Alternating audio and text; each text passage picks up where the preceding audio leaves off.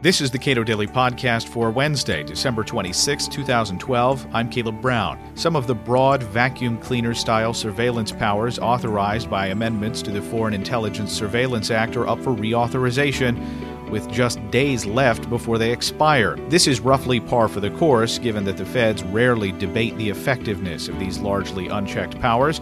Julian Sanchez, a research fellow at the Cato Institute, says the feds can't or won't really even tell us how many Americans are having their communications intercepted. So, as 2012 uh, comes to a close, uh, we also see the expiration of the FISA Amendments Act of 2008 pending, and uh, perhaps surprisingly, this close to the expiration of that broad surveillance authority. Um, Congress has not yet moved to reauthorize the law. Partly this is because Senator Ron Wyden has been trying to hold up uh, the passage of that bill in order to get some amendments considered. Uh, but I think predictably we're going to see a pattern we've seen again and again with intelligence legislation like this, including every time the Patriot Act uh, comes up for reauthorization. Uh, certainly something we saw with the predecessor to the FISA Amendments Act, the Protect America Act, which actually lapsed briefly, and we heard this sort of panic. You've got to reauthorize it immediately, or we're going to be you know blind and in the dark and unable to uh, spy on our enemies. But this was after repeatedly promising, oh, we will have hearings. I mean, right. the Obama administration and Congress promised we're going to have hearings on the Patriot Act. Hearings never occur, and then it's a rush to get something passed. And so we see again and again this sort of manufactured crisis. And of course, just as with the Protect America Act and the uh, Patriot Act provisions, there's a sort of grandfather clause in there. So it's not like any ongoing surveillance would have to stop uh, if it lapsed. And it's not like they haven't had plenty of time to discuss amendments and reforms. These sort of manufactured crises are inevitably used to ram through reauthorization. The House has already uh, approved a five year extension of these surveillance authorities um, without any kind of serious debate. And yet it's so clear that debate and discussion is really important. Uh, we know already that almost immediately after it was passed, the FISA Amendments Act which essentially allows the NSA to do very broad vacuum cleaner surveillance uh, targeting foreign groups.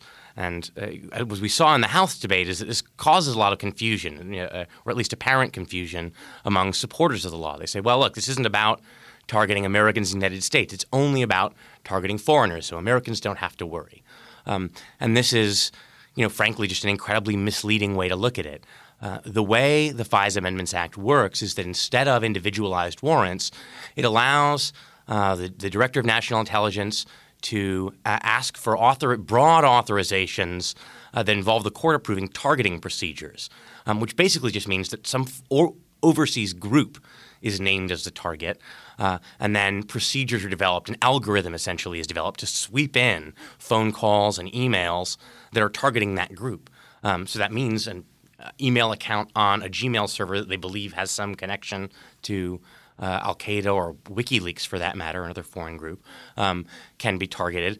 And the limitation really is just that they can't intercept communications known at the time of interception to be wholly domestic. But if you think about for example, email, that's not much of a limitation, right? You've got an account on a server. Uh, and of course, until you have intercepted all those emails, you don't necessarily know um, whether or not they're wholly domestic. It turns out that most of those emails are domestic. Uh, as long as you didn't know it at the time, that's allowed.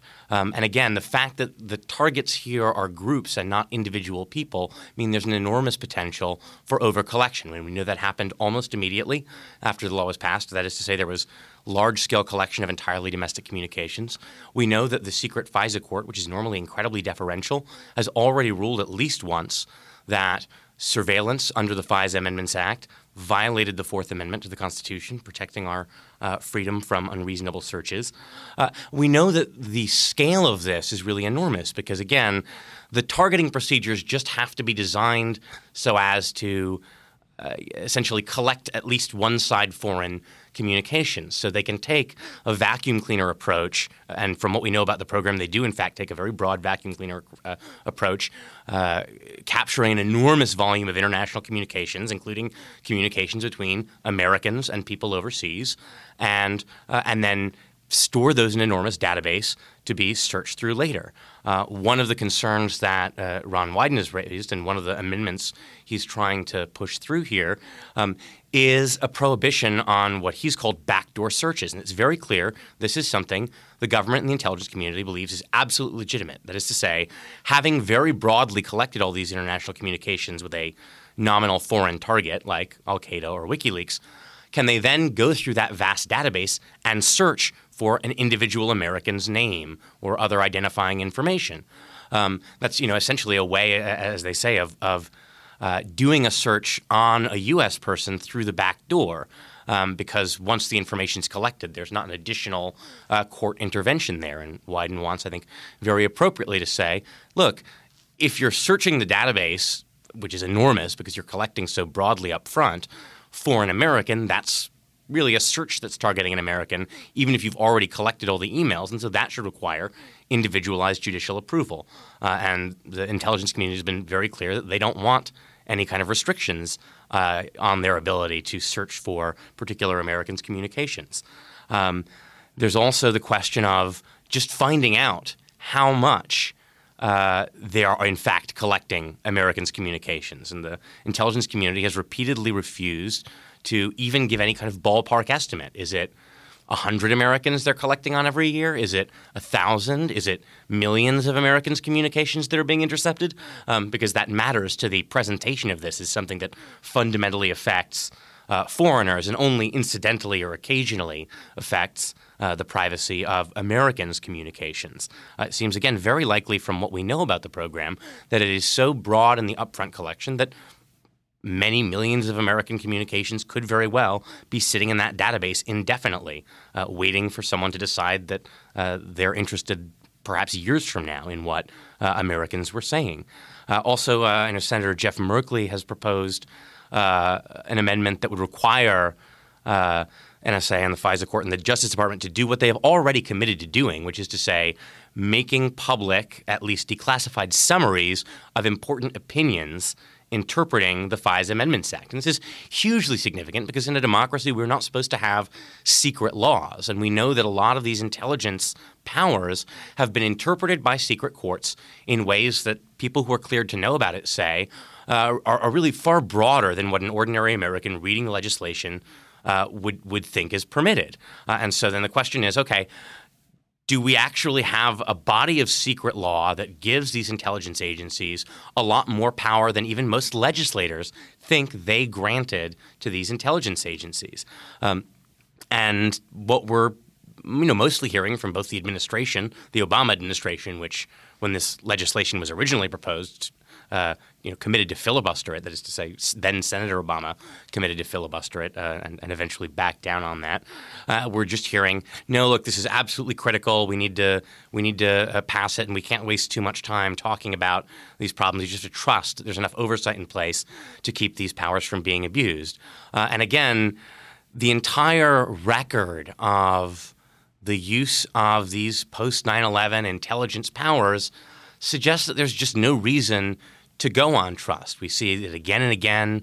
Um, these powers have been misused. The safeguards that are supposed to be in place to protect the privacy of innocent Americans have been ignored. And we see again and again that the breathless claims of how absolutely essential these powers are uh, have been under you know scrutiny after the fact, basically false. We know, you know, remember the original Bush warrantless wiretapping program. We were told it's absolutely essential. It's been saving lives and disrupting terror plots. And then finally, when the inspectors general of the Justice Department and the intelligence agencies produced a report on that program in 2009, what they found was no, you know, people said it was sort of a useful tool, but we couldn't find any instance where uh, there was a clear cut intelligence success that just absolutely relied on this program, where this program was what allowed uh, a terrorist plot to be disrupted or foiled. Uh, same thing with fusion centers for years touted as a centerpiece of the American counterterrorism strategy. And then, uh, lo and behold, after a two year investigation, the Senate uh, Homeland Security Committee comes out and says, no, it turns out basically that all these fusion centers, which are sort of information sharing hubs, were just wasting billions of dollars of tax money and produced no useful intelligence at all. So we need to take with a grain of salt the claim that this is an absolutely essential tool uh, to keep us safe from terrorists, uh, but also, I think, take with an enormous grain of salt uh, the claims that there's no need to worry about. Basically, millions upon millions of communications being swept in.